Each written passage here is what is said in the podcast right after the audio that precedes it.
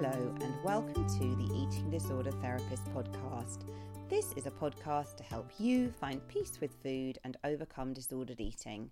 And I'm Harriet Frew, aka the Eating Disorder Therapist, and I'm so excited to share with you all kinds of stories, tips, information, and guest interviews to help you on your journey in finding peace with food. So, thank you so much for listening today. Now, today I wanted to talk about Christmas. Now, I know that it's only the end of November at the moment, but I'm already getting a lot of people who are contacting me in the DMs expressing their anxiety and worry about Christmas looming. Because if you have an eating disorder, Christmas can be such a stressful time. And I think it's even more stressful at the moment as we're on this corona coaster and we don't really know exactly yet how many people can meet together, what's going to happen. It's all up in the air and it creates even more anxiety and uncertainty than normal. And I think as well, there's often so much pressure for Christmas to be this perfect, happy time. you know, blame those kind of Christmas movies where it's all so happy and perfect. And I think we just really think we should be like getting on with our families, kind of playing this lovely music. It should be all serene and happy. And unfortunately, it isn't often like that. If you have an eating disorder, it's very stressful around food. It's often very stressful with your relationships, and it can be really stressful being out of your routine. So, I'm going to share three of my tips um, to help you cope with Christmas a little bit better. So, number one is don't go on a mad, crazy restriction for the next few weeks in an attempt to manage your eating so that you can then enjoy the foods that you want to enjoy at Christmas. Okay, now if you have an eating disorder and you do this, of course, you're going to be so vulnerable to out of control eating because all the foods that you've been denying yourself over the next few weeks, they become so seductive and special. So when you're finally exposed to them around Christmas, and a bit of alcohol might be thrown into, you're so vulnerable to losing control and overeating, binge eating, and for it just be for it just to be a really miserable experience. So instead of kind of going on this big restriction for the next three weeks or so, think about the foods that you really do like at Christmas and that you would really genuinely love to eat and to enjoy. And what you can do is just think about when you might want to eat them over the next few weeks rather than focusing down onto like a couple of days where it's all got to be kind of crammed in. Think about the foods that you would really love to eat and then genuinely permit them in, allow them in, but do it in a planned way do it with support, do it maybe, hopefully, if lockdown finishes, out in a cafe where you have a controlled portion. Do it in a way where you can maybe be with a friend, where you can sit and eat mindfully.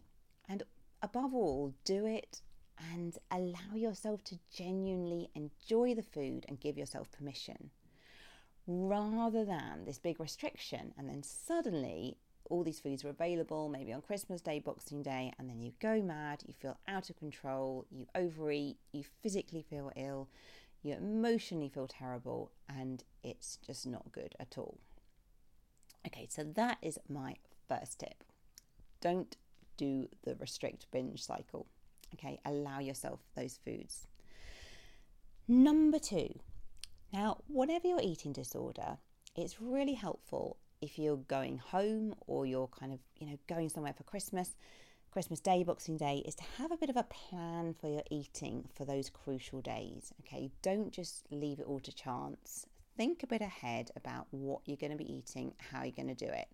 I don't mean um, planning down to the minute detail of kind of calories and you know being really really specific. I'm talking more about just kind of knowing that you're going to eat regularly knowing that you've got your favorite snacks with you knowing that you're going to kind of follow your normal routine that you generally stick to and that works for you. Now i know as well in many families like on christmas day they often perhaps don't eat until three in the afternoon Now, if you have an eating disorder, you may be absolutely starving by then. And it might mean as well that by the time you finally sit down to eat, you're again really vulnerable to out of control eating, or you may have just lost your appetite because you have been over hungry. So, again, it's really important to kind of think ahead, you know, like how are you going to manage your Christmas Day or Boxing Day? Maybe you're going to need to have some snacks earlier in the day. You know, that's completely fine, that's really permissible. And actually, it's going to help you. It's going to help you as well to then be able to kind of manage probably when you do sit down for your Christmas dinner. So, it's really important for you to do what's right for you in your recovery. And you might even want to think about like who, where you're going to sit at the table, because you don't really want like your well-intentioned auntie to be perhaps you know saying to you, "Oh, you look really well," or something that's going to be very triggering and unhelpful. You know, you might even want to think, "Who do I want to sit next to?" You know, who is going to be the most supportive person, um, and and just give that a bit of thought ahead, so you feel that you've got that bit of the day a bit more planned and kind of organised in a way that's going to work for you. And it's really helpful as well is I would talk to your family ahead to try and get their support. Now, I understand as well, not everyone's family is supportive and understanding, but you know, maybe there's somebody in your family who can kind of have your back for the day and who can look out for you mm. And who can maybe sort of check in with you and, you know, do whatever it is that's going to be really helpful for you to cope better. So I'd really encourage you to have a little bit of a plan and think ahead because you know, the plan might not go completely smoothly, but if you feel that you have thought a bit about what you're going to eat, about your timings, about what you're going to eat, it's going to make it all a lot easier. So, number three, relationships. Okay, relationships at Christmas can be very challenging because there may be potential for family conflict. Um, you might find that people back home don't really understand your eating disorder and say things that are not very helpful. And you might just feel really alone and isolated with your eating disorder on Christmas Day, Boxing Day. So I know again, we don't really know if we're going to be able to socialise properly at Christmas. So this is all a bit up in the air. But it's worth thinking now that it probably is going to be a bit stressful and it could be a bit intense if you do go home. And it's just helpful to be aware of that in advance and almost to kind of like lower your standards. You know, in reality, Christmas is not usually always some perfect happy time where everybody gets on really well together. Sometimes there are conflicts. Sometimes there are just lots of kind of unsaid things and there's a bit of tension. Um, maybe as well, sometimes people get drink too much and you feel really uncomfortable. So really lower your expectations. You know, it's only Christmas Day is only one day, and actually, it doesn't have to be perfect. You just kind of got to get through it and have your own little strategies for managing. And if conflicts arise as well, try not to take it too personally. Try and see the humour in the situation as well. I think it's very normal when a lot of human beings are together under intense pressure to have a really good time, it can sometimes go wrong.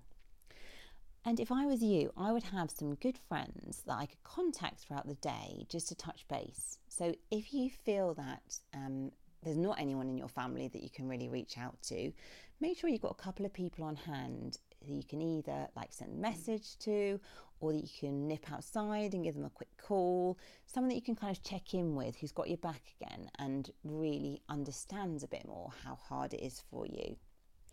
And also as well, allow yourself some breaks and little maybe need to go out, not for a big obsessive counting calories, steps walk, but maybe need to get out and just have some air, get away from everyone for a bit and have some time to collect your thoughts and, you know, maybe you don't even need to go outside, maybe you just need to kind of go um, away from everyone, have a bit of quiet time, just so you can have a few kind of pauses in the day. Because I think, again, you know, if you have an eating disorder and you're already struggling, emotionally it's going to be quite draining. And you're probably going to have to exert an awful lot of your emotional energy just to kind of get through the day. And I think it's absolutely fine to be able to take a bit of time look after yourself and get away from it all for a little bit. So that's my final tip. You know, be aware that relationships can be challenging, lower those expectations, and really take care of yourself. And I just say a kind of final point really that Christmas Day is only one day of the year. It is a bit of a tricky day, but it will pass. Um, and you will get through it. And the more you can just think ahead and just think about the little strategies that are going to help you cope, having people that you can reach out to, a little bit of planning, it's going to make the day go a lot easier. So, I hope you've enjoyed this episode.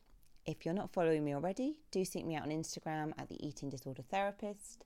And for regular blogs to your inbox, do sign up at rethinkyourbody.co.uk.